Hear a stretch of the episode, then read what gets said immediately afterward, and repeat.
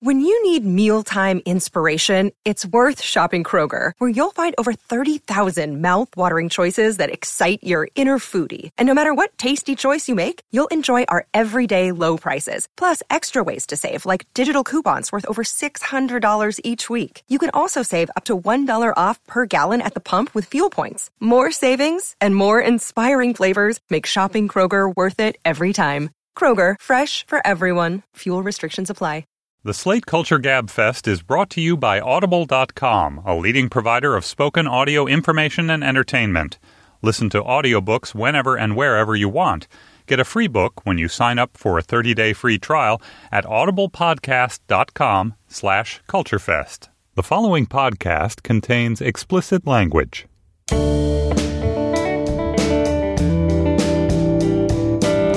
I'm Dana Stevens, and this is the Slate Culture Gabfest Goodnight Robin Williams edition.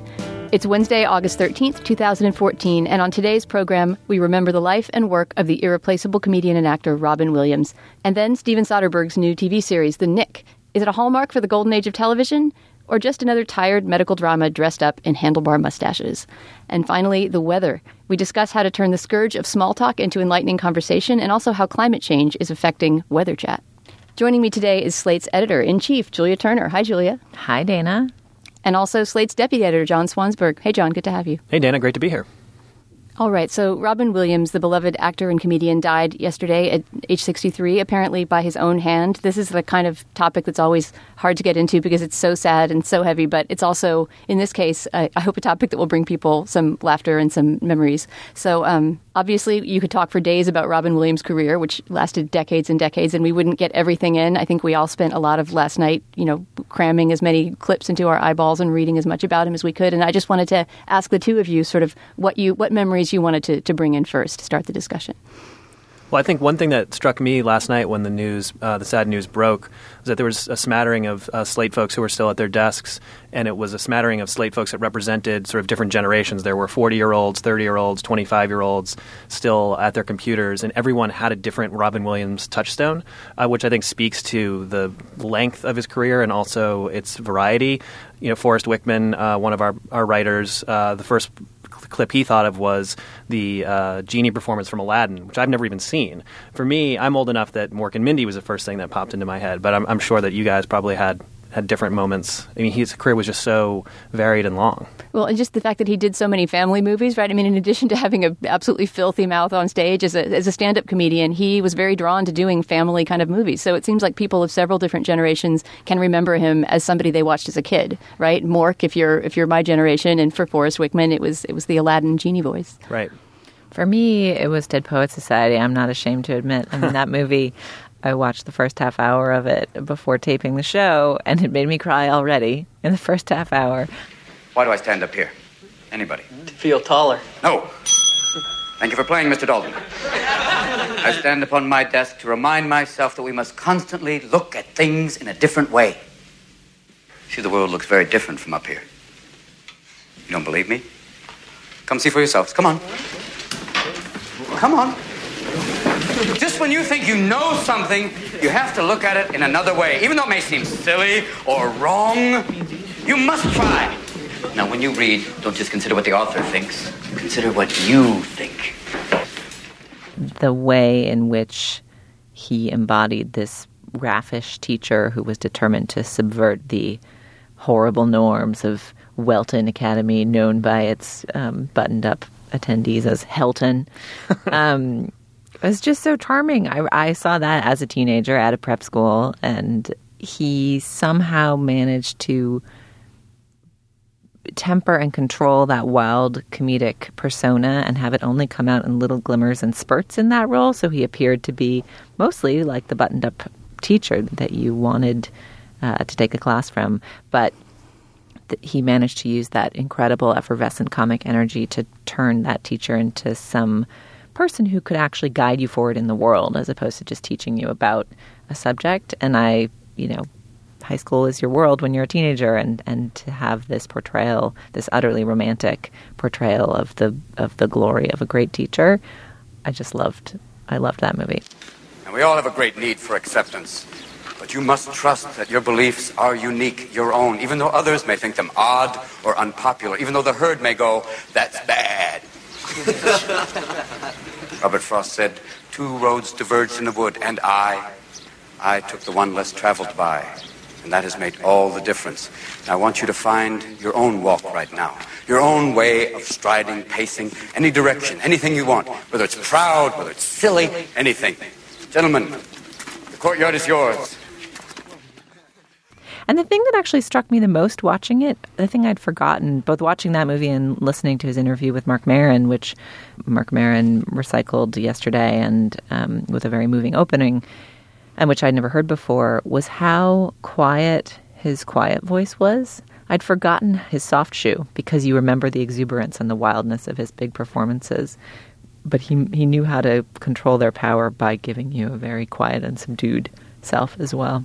This is something that really, really struck me, kind of widely sampling from his, his work last night, is that he really did have this strange lightning in a bottle kind of talent, that he had this electric, manic energy. And yet, some of his greatest roles, I think, the movie that I rewatched last night, all of, was Good Will Hunting. And that's maybe one of his most restrained and contained roles. I ask you about love, probably quote me a sonnet. But you've never looked at a woman and been totally vulnerable known someone that could level you with her eyes. Feeling like God put an angel on earth just for you. Who could rescue you from the depths of hell. And you wouldn't know what it's like to be her angel. To have that love for her be there forever. Through anything. Through cancer. And you would know about sleeping sitting up in a hospital room for two months, holding her hand because the doctors could see in your eyes that the terms visiting hours don't apply to you. You don't know about real loss, because that only occurs when you love something more than you love yourself. I doubt you've ever dared to love anybody that much and that's one of those roles that he's he's so hushed, but there's so much kind of rage and, and pain inside of it. It's a great, great performance. Yeah, I was struck by that same thing. Uh, A.O. Scott mentioned this in his appreciation in the New York Times, that sort of lightning in a bottle quality. And I think one of the things that's so interesting when you're watching one of those performances that is largely reserved is that you know that that lightning is going to come out at some point in the movie, and you're just sort of waiting for it to happen, and that kind of gives the performance its own electricity. You're like, when's it? When's he going to drop the sort of soft voice, kind of um, reined in? Robin Williams. The movie I watched last night was The Birdcage, where although he is, you know, famously playing a gay man, he's playing a far more restrained gay man than Nathan Lane is, who plays um, the cross-dressing uh, star of this um, drag show. And so, and and then ultimately, in the sort of climax of the movie, he's playing a gay man playing a straight man. So he's even restrained by another level. But there's this wonderful scene where he breaks out and is showing uh, one of his underlings how to do this dance number in the drag routine, and he just does this incredibly flamboyant, funny history of flamboyant dance thing. You do an eclectic celebration of the dance. You do Fosse, Fosse, Fosse. You do Martha Graham, Martha Graham, Martha Graham. Or Twyla, Twyla, Twyla. Or Michael Kidd, Michael Kidd, Michael Kidd, Michael Kidd. Or Madonna, Madonna, Madonna. But you keep it all inside. All right, just work on that. I'll be right back. And for a second, you see that crazy, anarchic Robin Williams, and then he puts the lid back on, and he's the sort of more restrained Robin Williams. and waiting for that moment to happen is like really exciting. You know it's coming. Right, and the strange thing is that it's impossible to say which is is more Robin Williams. I mean, we're not even talking about the private Robin Williams that we can't know, but but as a performer, it's sort of hard to say which was his essence. Was it that Jonathan Winters like, you know, crazy container for different voices and psyches that could just burst up, you know, the, essentially his stand-up persona, or was it this more gathered, almost shy and, and quiet person that he could sometimes be in interviews as well? Right, and I think that's one of the reasons that that Mark Maron interview is so interesting is you see him going back and forth between those personas very rapidly. Like he's sometimes very quiet and thoughtful about his career and the breaks he's had and what it takes to make it uh, as a comedian, and then in a split second he'll do an he'll be jumping into an impression or riffing off something Maron says, and you just see him sort of switching those two masks so fast it's impossible to tell which one is the real face. To the point where at the close of the interview he's impersonating himself having a conversation with his own conscience about how he feels about suicide, which is harrowing to hear the day after you learn of his death.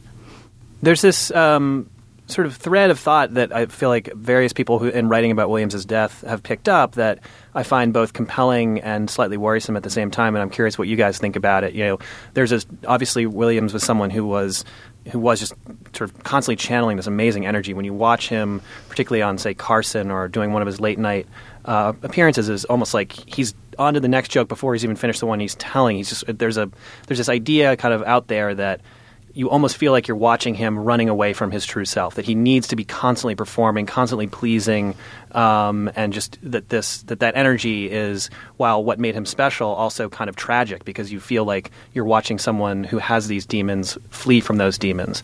And while that's an interesting kind of psychological analysis of Williams, I, I worry a little bit that it's a little easy. Like, what if he was an, an anarchic talent who was also depressed, and not an anarchic talent who was anarchic because of his depression. I think it's a little easy to draw the line between the two, but I don't know if that's something you guys thought about. I think you saw some of the same thing in, in responses to Philip Seymour Hoffman's death earlier this year, the sense that incredible talent and incredible sensitivity to human emotion and ability to inhabit various human psyches is almost symptomatic of the disease or the addiction or the pain that caused the addiction or whatever. And I think you're right that it's a little bit.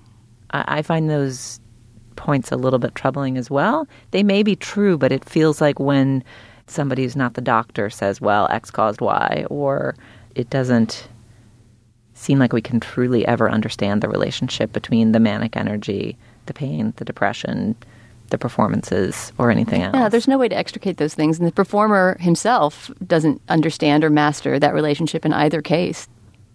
One other thing that struck me rewatching clips of, of Robin Williams last night was just how much he's sort of fallen out of the cultural conversation a little bit. I mean, he he had become a little bit uncool in part because he had made very erratic movie choices for a while, in part because I think he'd been struggling with these demons for a few years. But you know, there was a time. I mean, I grew up in the age of Robin Williams. He was the premier comic. He was magical to watch. Anything that he was in, you kind of automatically wanted to see. And that hadn't really been true for a while, I think, in part because of some of the career choices he made. I mean, Dana, I think you were looking through his filmography last night, right? And there are some strange patterns there. Yeah, you know, in terms of kind of trying to periodize his career and the choices he made, it really struck me that there were sort of two kinds of, of roads he would go down. You know, when it came to, to his movie choices, he could he could choose things that were sort of sentimental and mawkish, which I think he did not only for the paycheck, but because he was drawn to that kind of material, family stuff like Patch Adams, Mrs. Doubtfire, you know, or just very, very um, sort of heavy sentimental drama like Jacob the Liar or What Dreams May Come. And I think that may become may have been some of the stuff that made him Julia start to be on the more uncool side of the comic spectrum. But then, almost as if to counteract that, or maybe just because there was another part of him that was drawn to this, he would be in these very, very dark roles like One Hour Photo, in which he plays a, a stalker and potential serial killer, or uh, Death to Smoochy, or World's Greatest Dad, you know, things in which he was essentially playing the reverse, you know, the darkest possible version of the warm family man. Yeah, I think that's right. And I should clarify, of course, that by cool, I don't mean like having value or not having value. I think that it's just interesting the way his mode of comedy has come in and out of vogue over the last couple decades. I was actually struck looking through some of his performances at how beautiful the Aladdin performance is, even though it's the Disney movie. There's something about the way that he acts and speaks that is so uncontainable and so shapeshifty that, in fact, seeing him as like a blue digital guy who literally changes shape to match the different voices as they come rat tat tat um, is like poetic and gorgeous. I, let's listen to a clip of when uh, Aladdin first meets the genie. Ten thousand years will give you such a crick in the neck. Hang on a second. Wow! Wow! Does it feel good to be out of there? I'm telling you, nice to be back, ladies and gentlemen. Hi, where are you from? What's your name? Uh, uh, uh, Aladdin. Aladdin. Hello, Aladdin. Nice to have you on the show. Can we call you Al, or maybe just Din? Or how about Laddie? Sounds like here, boy. Come on, Laddie. And that just makes me realize that in Aladdin, his character is essentially the genie is essentially Mork squared. He's he's he's Mork, but he's allowed to come out of his bottle and be sort of have infinite visual representations as well as infinite vocal sounds. Yeah, I agree. I mean, that, that clip is so amazing, but I wonder if it also sort of speaks to his, the uncoolness point that you made, Julia, because as enjoyable as that is um, to, to listen to and watch, it sort of feels like a, a comedic style that's very much not in style right now. If you think about Louis C.K.'s stand up, the thing that kind of makes it distinctive to my mind is that there's a sort of studied offhandedness. When you watch Louis C.K. do stand up, it, it seems like he's just a guy on stage talking, sort of telling stories about his family, and the, the comedy uh, just sort of pops up. Whereas here with Robin Williams, he's doing this kind of amazing, virtuosic series of impressions that has a kind of Catskills, Marx Brothers vibe to it, sort of throwback feel, um, and also just your, he's wearing his talent uh, and his, his amazing comedic muscles right on his sleeve, uh, and he's being a showman, showman, showman. Uh, it doesn't have that slightly more slacker feel that I think a lot of the um, most popular stand up right now has. Yeah, you're right. I mean, you really feel the indebtedness to older comic styles in those in those very electric performances that incorporate all kinds of different personas. It's you know, it's Jonathan Winters or like you know Shecky Greene or something. It's like going back to, to stage comedy, which yeah, it does seem like something that that could age out after a generation and feel like, well, what is he doing? He's trying too hard. Right. Although I find that it's so charming to see that much effort. You know, the studied coolness is, is to me somehow less cool or a little bit. Um, it's in keeping with comedy's rise to being like the chic, important mode, right? The fact that disaffected young men now like follow stand up as opposed to um, punk bands is maybe to comedy's detriment in some ways, uh, maybe to comedy's great benefit in others, but the the kind of unabashed joyful excessiveness of that performance is amazing. I mean, I'm not sure if you can quite tell when you're hearing it, but at one point he proposes nicknaming Aladdin Laddie, contorts into a Scottish accent, but then also almost simultaneously decides that Laddie sounds like a dog's name, so then becomes a Scottish dog or a Scottish dog owner, uh, and you know keeps kind of contorting it beyond that. So it's not just impressions; it's sort of impressions that turn into sub impressions that turn into sub impressions from there, um, so that he's always doing not just one but two or three things at once, and the excessiveness of that is charming, I think, and feels sort of fresh. I mean, it, it makes me lament even more our loss because surely the dial would have come around again and Robin Williams would have been in a, a project that um, would have felt a little bit more central to the culture. And it's, it's sad to consider what that might have been. I think that's right, Julia. But I also think it's important to remember that he kind of remained a comics comic, even if it is true that he had sort of fallen out of the popular culture's idea of what cool comedy is right now. There's no question that the cool comedians, including Louis C.K., kind of venerated Robin Williams, and that's one of the nice things about listening to that Mark Maron podcast is you know what, the sense of kind of what an eminence he was among them. All right, well, the conversation about Robin Williams is not over; it's still out there in the culture. So please write into us at facebook.com/culturefest and send us some clips of your favorite scenes, your favorite moments, or your favorite stories. All right, Julia, now is the time in the show when we talk about our sponsor. What have you got? Our sponsor this week, Dana, is Audible. Audible is the leading provider of digital spoken audio entertainment. They offer more than 150,000 audiobooks, which you can play on nearly any device, including whatever you're using to listen to us right now. And Audible has a special offer for our listeners. They can get a 30-day free trial and one free audiobook by signing up at our special URL, audiblepodcast.com slash culturefest we have lately been collecting what we're calling the Culture Gabfest bucket list. This is a set of books that you must read to really understand uh, the history and culture of the world and to be eligible to talk to Steve Metcalf at a dinner party, should you desire to do such a thing. And this week we have an edition inspired by our next topic, The Knick, which is set at turn of the century New York. Uh, and which called to mind for me one of the greatest books of history I've ever read, the Great Bridge by David McCullough, which is the story of the building of the Brooklyn Bridge. And it's a few decades before the Knick, but it really deposits you in a very vivid way in the kind of economic tradesman reality of New York in that era, and also the just astonishing engineering feat of getting this beautiful and functional and still standing bridge built and the kind of characters and personalities and industries that went into that and and the feats of brilliance and daring and um, just human glad handing that went into having it happen. So it's The Great Bridge by David McCullough, available along with many, many other titles on Audible. I should also mention that membership includes a free subscription to either the New York Times or Wall Street Journal Daily Audio Digest. So give Audible a try today and please use our URL so they know you're a Culture Gabfest listener. That's audiblepodcast.com slash culturefest. All right, Dana, what's next? Thanks, Julia. I would love to listen to that. My daughter just did a semester long unit on the uh, the Brooklyn Bridge last year, so I feel like I'm up on all the great gossip and stories, and I'd love to see it all synthesized in one place. So, moving on. Cinemax's The Knick is a new TV show created by Steven Soderbergh about a hospital in New York City at the turn of the century, the Knickerbocker Hospital, hence the name, The Knick.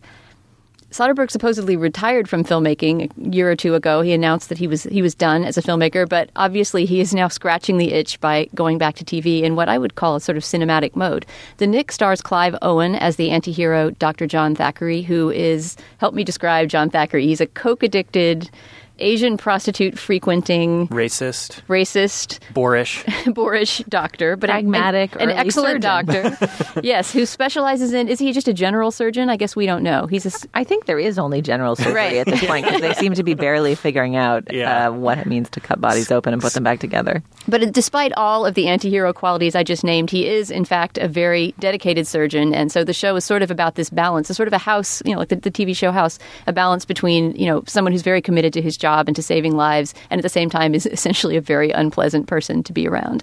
Um, we've all watched a little bit of The Knick and are ready to talk about it now. I have no idea what either of you thought of it. John, I'll start with you. The Knick, yay or nay? Let me start with a caveat, which is that I watched the first episode um, while inadvisedly eating four pieces of tuna sashimi, which I do not recommend.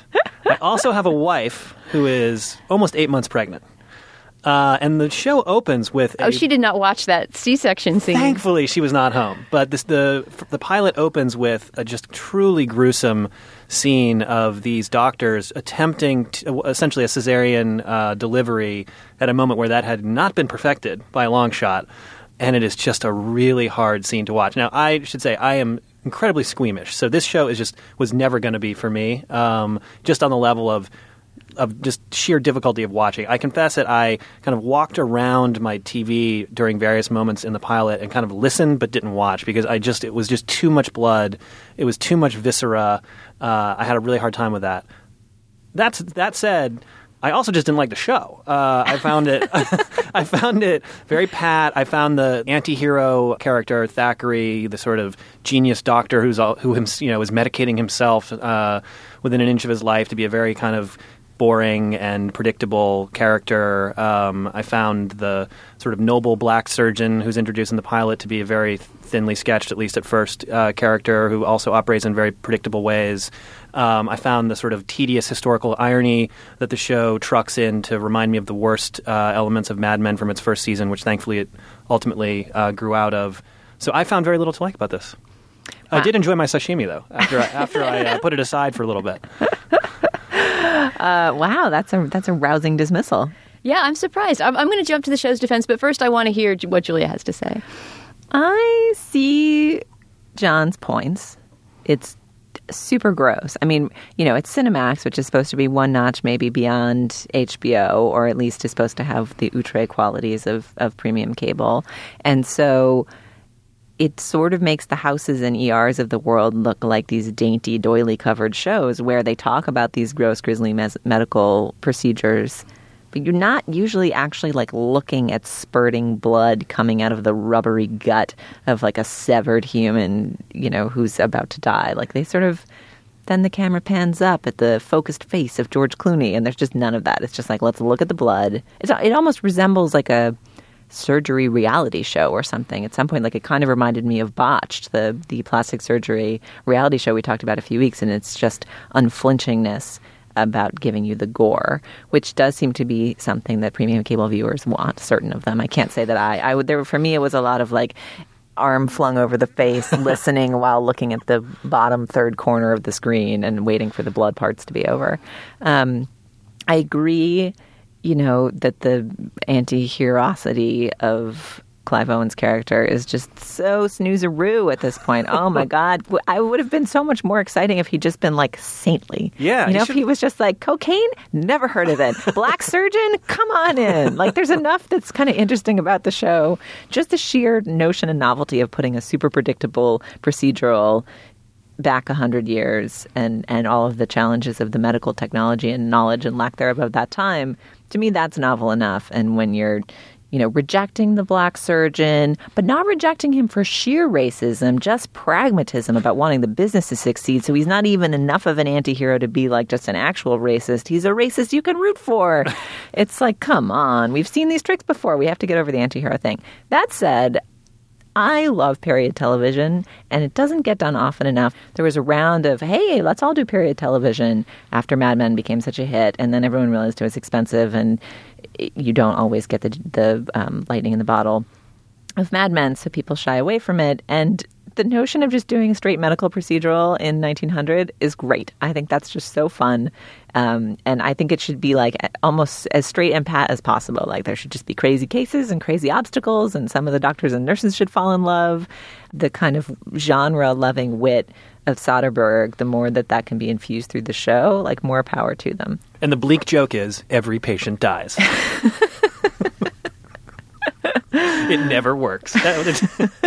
Unlike you know the the traditional uh, you know hospital procedural where I probably like ninety percent of the cases end up miraculously coming back, everyone dies. That Although there was that horrible, horrible ER that had the exact same story: placenta previa, failed C-section. The mother and the baby died. So horrible, so unwatchable. But it seems like this show is going to traffic in that kind of stuff every single week. So it is definitely a downer. But can I just say the things that I did like about it? I don't watch Mad Men, but I, one of the reasons I don't is because when I hear people talking about it, I do always feel like that historical irony, as you call it, just seems so on the surface of the show that I sort of feel like I get it. I get it through the blog posts, you know, that we're different from you know the '60s, '70s, whatever. Um, and I think this show does hit that stuff a little bit hard. But that said, I think the vision of the period period that Soderbergh creates, okay, first of all, we haven't mentioned this, but the production values are sick. I mean, it looks like cinema. It's beautiful, beautifully designed and imagined 1900 era New York. So if you, if like Julia, you're just a period nut and you enjoy seeing, you know, not just the pretty costumes, but sort of like what did the streets of New York look like? What did the medical equipment look like? You know, how did people sort of um, communicate? I think that even the language the storytelling is not what it should be in this show, but a lot of the dialogue, just scene by scene dialogue, is kind of interesting. In, in the way that Paul Thomas Anderson's um, There Will Be Blood does, it's sort of has period language without having flowery language. You know, people speak in a slightly more formal way. They use fewer contractions. You know, there's sort of a little bit of a sense even that the English is kind of old, older English. And I, I liked all of that stuff a lot. I also happen to be crazy for Clive Owen. I love Clive Owen. I think he's so underused. I don't understand why he's not like James Bond and, you know, every other hero. He's so rakish and charming and funny. I just think he's he's great. So even though this character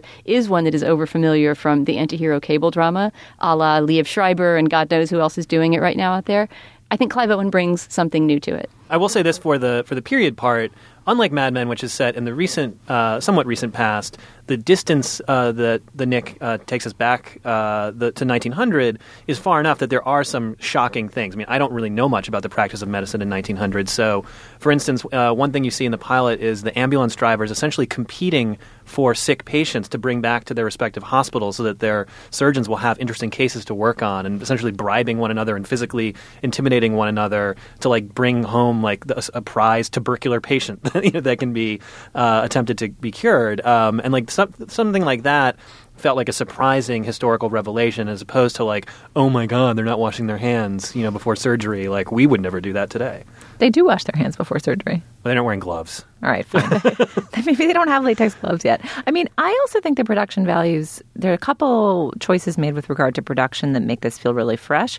One is, I think in general, there's a telescoping of time that makes 1900 feel closer than, almost closer than the 1950s of Mad Men in a way because what the show is fundamentally about is the frontier of technology. And we are obviously living in a moment when the frontiers of technology are kind of ever on our minds.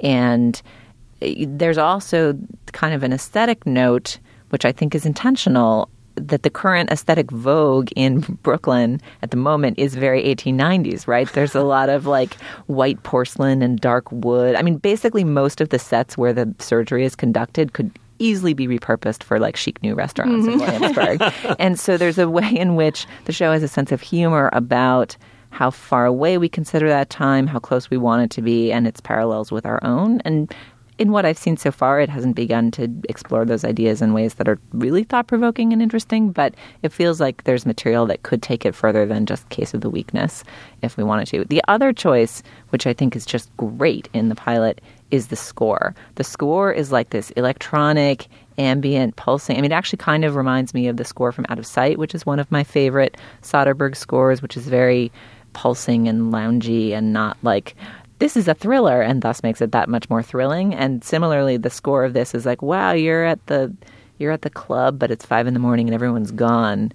but we're looking at like porcelain scrubs and men with crazy beards and it just creates this sense of like of making you feel how the people living in this time feel that they are in the future. They feel like the future has arrived. Like suddenly they're being able to combat death with all of this new technology that that men didn't have 5 or 10 or 15 or 20 years before and the score is just such a smart choice, I think. It was Cliff Martinez who did the score. You know, the guy who scored Drive is the Yeah. big movie that I associate him with, which has this also very remarkable kind of synthy, sort of '80s sounding score or something. And this, it's it's it's, it's out of timeness. You're right, Julie. It's the out of timeness that makes it so so fresh, and that makes you think, well, what is what is the music saying? Which is not something you usually ask yourself with background incidental music in a TV drama. Maybe just to play you a little sample of that score, let's listen to the uh, the very first scene where we see Clive Owen come out of his Chinese hooker's den or sort of opium den place that he seems to be hanging out. He gets into a horse and carriage and starts riding to, to the hospital. And then he takes off his shoes, these excellent white patent leather boots that he wears throughout the show, and, uh, and proceeds to inject himself between the toes with a needle of cocaine. The Knick, north on Mott, east on 11th. Bowery's faster, sir. Won't have a long wait for the trolleys across. I don't want faster. I enjoy waiting.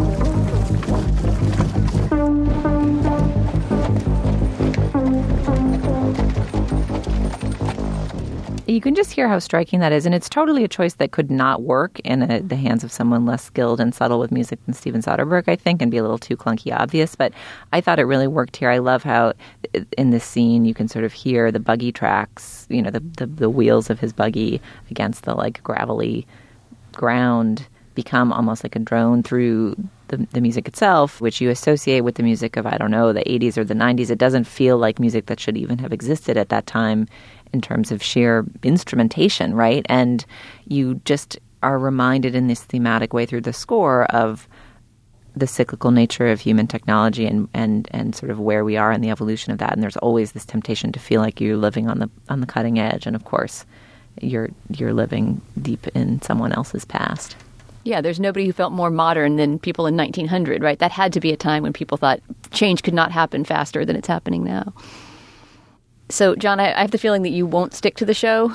You're going to have your sashimi sans Clive Owen here forth. I think so. I mean, I, I find all the points you guys made really uh, persuasive, and you've made me appreciate the show more in retrospect than I did in the moment. But I think, given my reservations and my just unease in watching the show because of the gore and, and just not liking that, I don't think I can.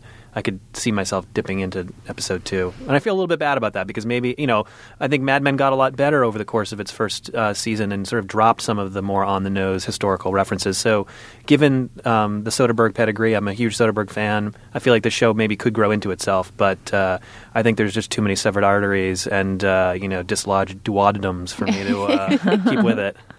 Julia, what about you? I think I might stick with it. I it feels like they can't keep up that gore quotient episode after episode. It was so in your face. It felt so piloty to me. Like there's just going to be gallons of blood, literally gallons of spurting blood.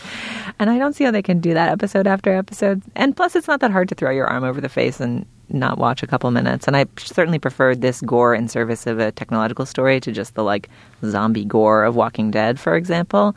So I, I might, I might stick with it. I think I probably will stick with it for at least a few more episodes and see where it goes. But yes, granted, I will probably have my hand held over the lower half of the screen to block out the uh, the spurting gore. The show again is the Knick Steven Soderbergh's new series on Cinemax. So give it a look and tell us what you think. Before we move on to our next topic, Dana, can I remind our listeners about Slate Plus? By all means. Slate Plus is our membership program. For five bucks a month or fifty bucks a year, you get access to all kinds of extra goodies. On site, you get no pagination and an enhanced commenting experience. Here at the Gabfest, you get a bonus segment every week on us and some of the other shows. This week, we're going to be talking about what bit of culture did you encounter as a teen that informed your notion of what you would like to grow up into? So we'll be talking about that after the show for Plus members. So find out more at slate.com slash culture plus. Say, Dana, nice weather today, huh? Uh, yeah, a little on the muggy side. August. What you gonna do? Swans, short sleeves, long sleeves, big decision. Uh, I never wear a short sleeve shirt because my wife says it makes me look like a soda jerk. but um, I'm rolling my sleeves up. I found it actually kind of unseasonably cool this August. I mean, isn't hasn't that been the weather story that you know we haven't had those face melting days that I associate with particularly New York in August, where you stand behind a bus and feel like you're going to evaporate. Yeah, we, this is the joyful flip side of the polar vortex, apparently. Right? Yeah, exactly. All right, I would grade that as a B plus weather conversation as weather conversations go, but we are here now to have a conversation about weather conversations. So, Slate's own Troy Patterson, in a recent Gentleman Scholar column where he answers questions about gentlemanly comportment, had some some things to say about talking about the weather and how to work it into a cocktail party conversation in ways that don't bring everything to a deadly grinding halt. Troy says, I don't mean to issue a blanket condemnation of meteorological murmurings. One good reason to talk about the weather is that weather is sometimes bad. Shared hatred and mutual disgust make excellent crucibles of connection. So is that is that the case? Do we talk about the weather just because we, we need something to hate together? I don't know if it's necessarily hate. I mean, to me, the the reason people talk about the weather is it's the one thing that everybody lives and observes and has an opinion about. So you can you know that your interlocutor will have experienced the weather. You don't know if they saw the Met game last night. You don't know if they've seen the new Koons exhibit, um, and you may not want to offend them by asking them the wrong thing. Maybe they're a Yankee fan. Maybe they don't like Koons. You know, but the weather they've they presumably got up, looked out the window, checked their weather.com, you know, and made a decision about what to wear that day. So they've they've thought a little bit about the weather. I don't know that much. I don't know that I would say that weather's a great cocktail party uh, subject. That seems like it is a kind of death knell for a cocktail party. But I, what I love about talking about the weather is it just gives you something to talk about with people you don't know and gives you an icebreaker. You know, I had a very pleasant exchange with my barista at Starbucks this morning talking about how cool it's been this August. And it was great. We had a friendly little chat. I really like my barista, and I don't really know much about her and we had, it gave us an occasion to have a little moment. It's sort of actuality, right? Current events at its most basic level, like the atmosphere that we're standing in, the air that we're breathing. Well, I think that's the thing that's most remarkable to me about weather and the extraordinary lack of attention that it gets both in interpersonal conversation and in writing. I would like to come out here in modest defense of talking about the weather, but in extreme advocacy of writing about it. I mean, it's sort of miraculous, right? The atmosphere every day is distinct and has its own character and mood, and it's very difficult to put into words, and yet it can totally shape your experience of the universe. And not that many writers spend that much time nailing it down, right? I mean, I guess that, you know, some might argue that this is what half of romantic poetry is about, and maybe that's true. But, um, like, you don't find a lot of weather descriptions in novels, so much so that I've been struck by the few where I've found it. And, and really digging into why a certain day, a certain kind of humidity, a certain cast of light feels a certain way is is totally fascinating. It's hard to speak at that level of like subtlety and metaphor and and register of analysis in a passing conversation with your cab driver, but I think the weather is important and it affects us all. So to write it off seems stupid. In terms of the conversational aspects of weather, I think we're kind of at a high point for being able to talk about weather in interesting ways because the weather has gotten much more interesting and we've gotten much more aware of it, right? So, you know, Slate just hired a weather blogger something that I think would not have necessarily been fathomable 10 years ago. But the wonderful Eric Holthaus has started blogging for our Future Tense blog, and he covers extreme weather all over the country. He's been he's covered the drought on the West Coast. He covers the way that the weather is reported there's lots of interesting stories about the weather, and we know more about weather in other areas because of the internet, because of the nationalization of news, and because you're not just, you know, necessarily listening to your your nightly guy in front of the green screen just talk about whatever front is coming to your town that day. Um, of course, you're also talking about politics and global economy. And anytime you're talking about weather now, you, you don't know to what extent you're talking about climate change or not. The two things are woven together in ways that we can't extricate. Which I would argue makes talking about the weather more much more fraught and perhaps not as good a topic as it used to be. Before, you know, 20 years ago, you could you could offer to someone, hey, like, great sunny day, or do you think it's going to rain this weekend? And you knew it was just a completely anodyne um, subject. Now you might be w- wading into a minefield if you're talking to someone who, say, doesn't believe in climate change. Or, I mean, to Troy's point, you might be bringing up a subject that ha- will uh, cause great anxiety in your listener. What if you're the person you're talking to, you know, lives in Far Rockaway and has a house that's going to be in the path of the next hurricane that hits New York. Um, I feel like talking about the weather brings up all of uh, these fears and anxieties that it maybe didn't in the past, and maybe that makes it a kind of a less good, "Hey, how you doing? We got nothing to talk about" subject. It makes it more interesting, but it makes it more fraught. More loaded, right. If that Yeah. person has different political views than you, they might be outraged by the idea that climate change is, is causing the hot summer.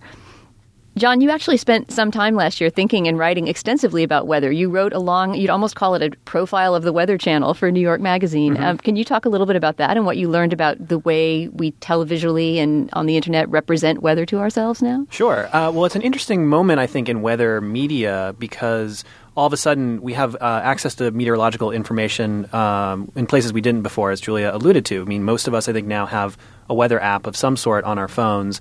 And so I know one of the first things I do when I wake up in the morning is I hit my Yahoo weather app to see what the weather is, uh, which is a, which is great for me because I have a forecast at my fingertips, but is lousy for the Weather Channel, which you know traditionally is a channel that you would turn on in the morning to get a forecast. You know, if you if everybody has the forecast in their pocket, do you need to be able to turn on the TV and see that guy in front of a green screen talking about the weather? Um, I think one reason that you may still need that person is that, well, as we've been saying, the weather's been getting crazier. So I can open my app uh, in January of this year and see that it's going to be really, really cold in New York. What it's not really going to tell me is that that's because of a polar vortex, something I've never heard of and sounds like it's an apocalyptic uh, event. I need someone on TV, I think, to explain that to me, or I need someone like Eric Holthaus, who writes for us, or the Capital Weather Gang, uh, another great group of uh, weather bloggers, to explain these newfangled meteorological phenomena that are all of a sudden, you know, uh, having a huge impact on my on my life. So I think you know the the Weather Channel is trying to figure out how to be essential still in this moment where we can get the the bare bones information about the weather, but there are these events that are happening hurricanes polar vortices if that is the plural of polar vortex um, that we need someone to explain and that we might want to have a we might want to have it explained to us by someone who we trust and someone who might allay our concerns and says look this hurricane is going to hit. Do the following five things. To prepare your house. You'll be fine. Or evacuate now. You're not going to be fine. Get in your car. Um, i'd still i do think at the end of the day, we, we kind of long for that human connection because the weather is this um, phenomenon that we can't control, and we want to see humans interacting with it. One of the best things about the Weather Channel, to my mind, and I spent a lot of time watching it in December and January, is it's really fun to watch people out in the weather. Like we almost can't really understand what 60 mile an hour winds are unless some guy in a parka and a, and a, with a microphone is standing there getting you know buffeted by those winds and almost blown off screen. Even though that is one of the most ridiculed cliches in news coverage, Yeah. right? Is like the guy up to his hips in, in water, you know, and somebody boating by in the background as he's buffeted by winds. It's, it's true that there's something about it that's irreducible. We're seeing evidence of what the weather does to a body standing in it. Yeah, I think we love to ridicule it, and yet we, we love it, and we would miss it if it disappeared. And it is, I mean, it's elemental, right? It is. Right. The, it is like the foundation of where we exist and what happens to us in the world at, at a base, base level. Do you guys buy my theory that weather is under memorialized in, in culture? Yeah, well, yeah, I think so. Groundhog Day is a great weather-related uh, piece of art, but it's not really about the weather exactly. It's more about a weatherman. It's sort of about the weather. It would be wrong for me to mention Twister again, right? But I agree, Julia, with your with your point completely that like the weather dictates my emotions in a way that is probably almost nothing else does. Like I, I f- very easily fall into the pathetic fallacy of looking out the window on a gray day and thinking, oh, that's because I'm in a bad mood. Or, you know, and I hate that my worst, my least favorite kind of weather is when it's rainy in the morning and then the sun comes out. Because I get in the like rainy day vibe. I'm like, okay, it's going to be a rainy day, and then the sun comes out, and I'm like, oh, now I'm supposed to be happy. supposed to like be all. then you see a rainbow and spit on it? Yeah, exactly. I'm like, come on, I'm not. I just didn't prepare for this. I got the wrong jacket. It makes me really irritated. So I feel like the, you know I would like to have the catharsis of reading someone you know talk about the, the weather's effect on us like that, or maybe I'm just crazy.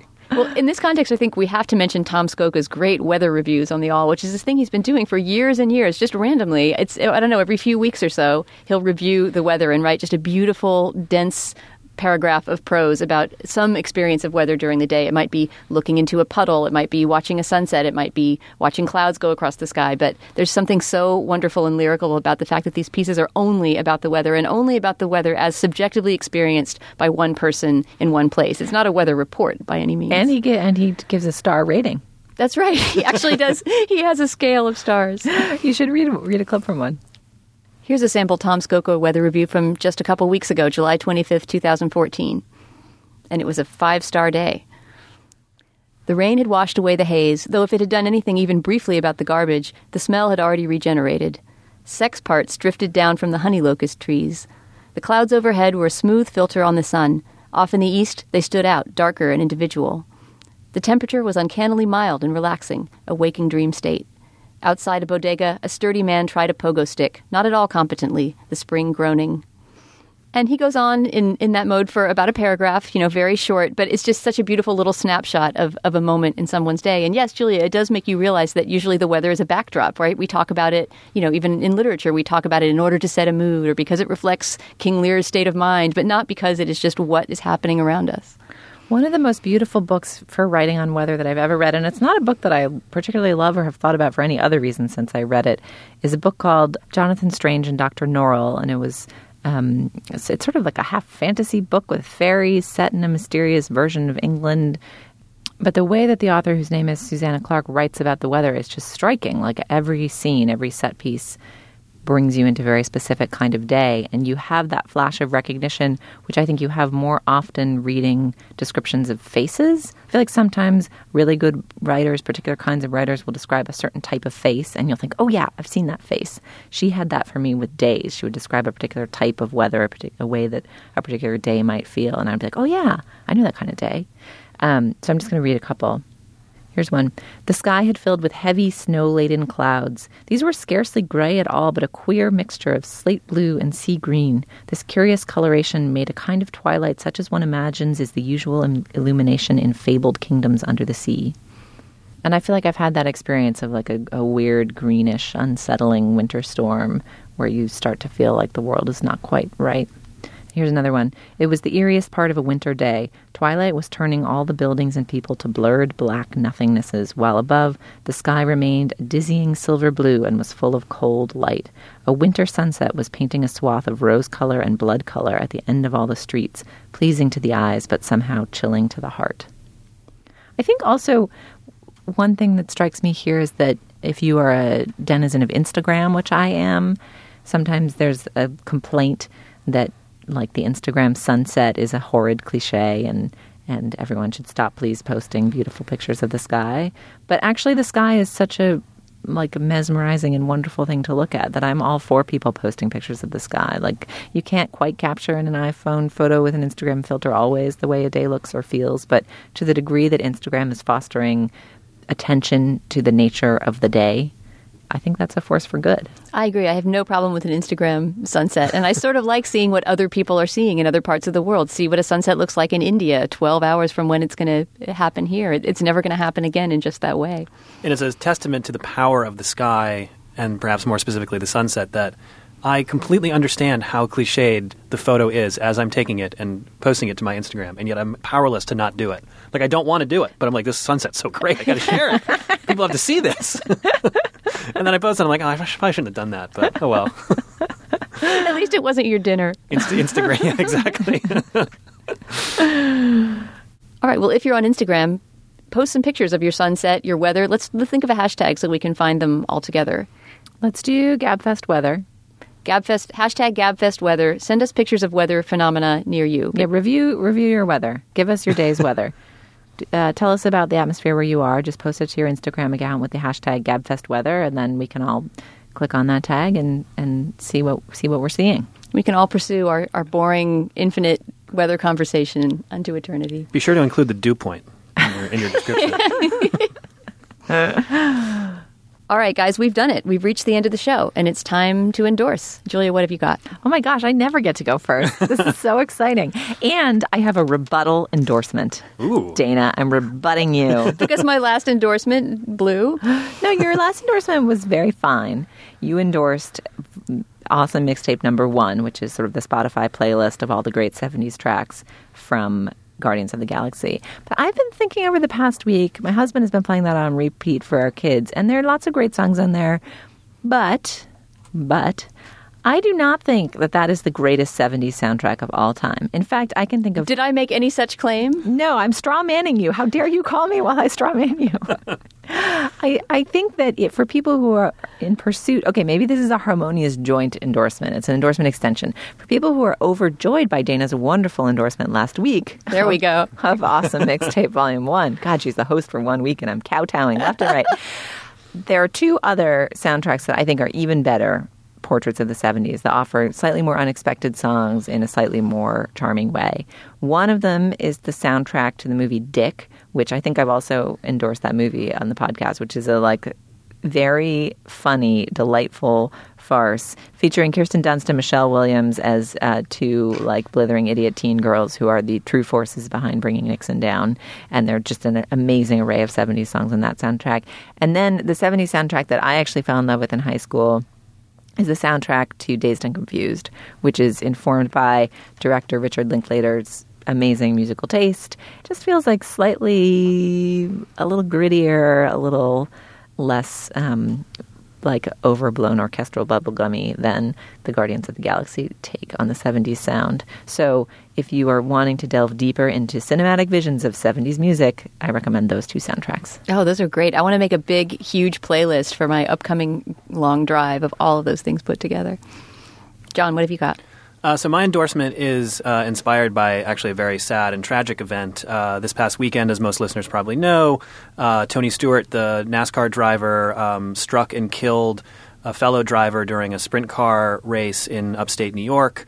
Um, it's very sad that this happened. It's a it's an awful event for the the racer who died and for Stewart as well, uh, who's going to have this on his conscience for his whole life. Um, but one um, thing that came out of the story is that I, f- I feel like a lot of people all of a sudden had an interest in NASCAR that maybe didn't have an interest in NASCAR before. NASCAR is an incredibly popular sport, um, but it's not necessarily one that's uh, popular among, uh, say, slate readers, uh, people in the Northeast. Um, and so one and one frustration I've had as a NASCAR fan uh, over the last ten years or so is that I think part of the problem is, there's not great writing about NASCAR. There's a, there's a little bit of it here and there, but unlike say baseball that has uh, Roger Angell, for example, there isn't some great reporter and writer who who sort of describes motorsports uh, lyrically and you know spins out these wonderful narratives about um, what I think is actually a great sport and one that's maybe misunderstood by a lot of people who just think it's guys in cars taking a bunch of lefts for four hours. That's Uh, your niche, then. You you need to be the NASCAR writer. well, I'm serious. I don't know about that, but um, one, I did want to recommend a, a great piece of writing about NASCAR for anyone who does find themselves more curious about the sport than they have been in the past as a result of this awful story. Um, and that uh, piece of writing is actually kind of old. It's from 1965, and it's called "The Last American Hero is Junior Johnson." Yes. And uh, from that title, you may have guessed that it's by Tom Wolfe. Uh, and it is a piece of uh, writing from Tom Wolfe from '65. It appeared in Esquire. It's actually one of the uh, an early example of, of Wolfe's kind of great uh, new journalism. And um, you know, I think Wolfe. Uh, some people like him, some people don't. His exuberance can can grate, but this is this is good Tom Wolfe. Um, and it's a great introduction to Junior Johnson, who's one of the foundational figures in uh, in stock car racing. And I thought I'd, I'd just read a, a very brief clip. This is actually the lead to this piece. And uh, Wolfe is describing going to see stock car racing in uh, the mid 60s in North Carolina. 10 o'clock Sunday morning in the hills of North Carolina. Cars, miles of cars in every direction, millions of cars, pastel cars, aqua green, aqua blue, aqua beige, aqua buff, aqua dawn, aqua dusk, aqua aqua, aqua malacca, malacca, malacca lacquer, cloud lavender, assassin pink, rake a cheek raspberry, nude strand coral, honest thrill orange, and baby fun lust cream colored cars are all going to the stock car races, and that old mothering North Carolina sun keeps exploding off the windshields. Mother dog! Goes on from there. every, every paragraph is improved by that interjection at the end. Mother exactly, dog. Exactly. And that's actually a pretty good description of a son, I have to say, uh, per our earlier conversation. It's good weather talk too. Uh, it doesn't all like that. It's not all high octane uh, writing of that nature, but is a really fun uh, way of dipping into some of the earliest examples of Wolfe writing like Wolfe, and also getting a sense of the sort of dawn of NASCAR when it when it was still kind of. Um, you know, these Southerners who had learned how to drive, trying to escape the Johnny Law because they were bootlegging moonshine. That sounds fantastic. Oh, and it's on the. I should say it's on the Esquire website. You just need to, you know, we'll we'll include a link on our page, but it's freely available. It's not hard to find.